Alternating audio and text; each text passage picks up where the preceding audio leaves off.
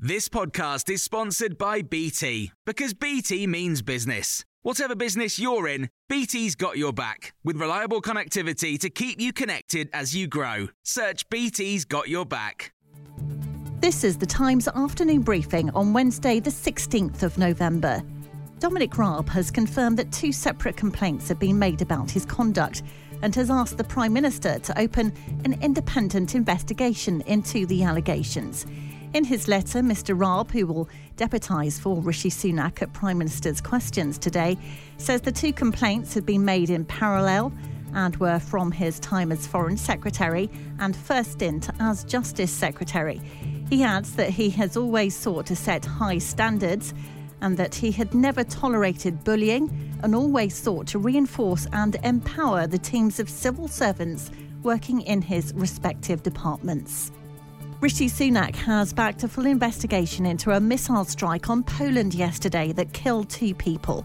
Moscow denies being behind it, and it appears the rocket was fired by Ukrainian forces trying to intercept an incoming Russian missile.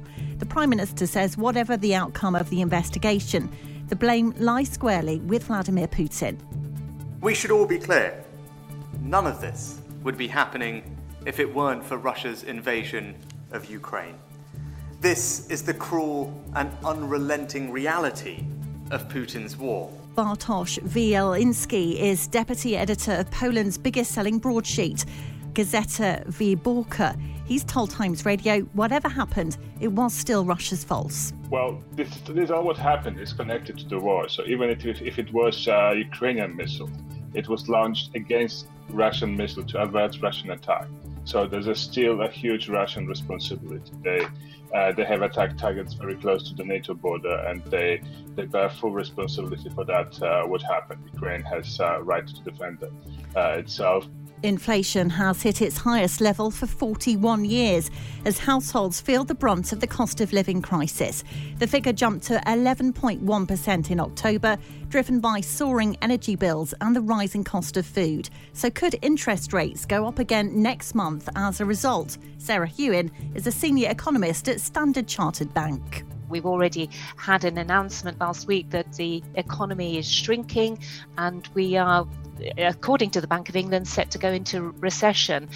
I think for everybody on the policy committee, though, the view is that they still need do need to raise interest rates further to tackle inflation. Inflation is what their job is to, to keep it at two percent.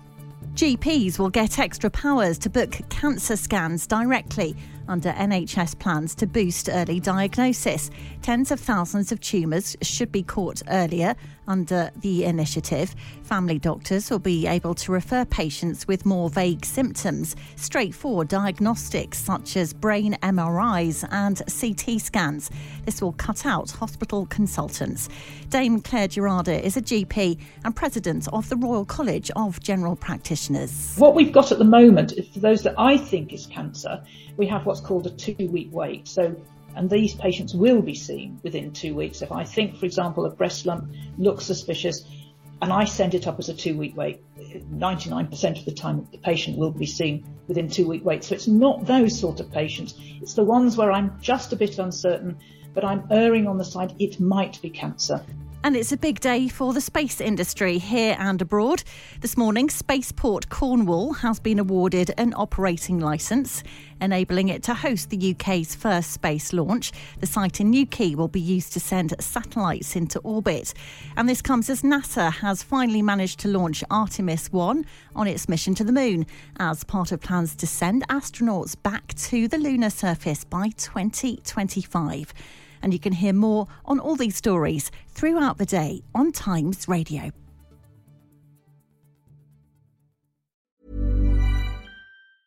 A lot can happen in the next three years. Like a chatbot may be your new best friend. But what won't change? Needing health insurance. United Healthcare Tri Term Medical Plans are available for these changing times Underwritten by Golden Rule Insurance Company, they offer budget-friendly, flexible coverage for people who are in between jobs or missed open enrollment. The plans last nearly three years in some states, with access to a nationwide network of doctors and hospitals. So for whatever tomorrow brings, United Healthcare Tri-Term Medical Plans may be for you. Learn more at uh1.com. Even when we're on a budget, we still deserve nice things. Quince is a place to scoop up stunning high-end goods for 50 to 80% less than similar brands. They have buttery soft cashmere sweaters starting at $50, luxurious Italian leather bags, and so much more.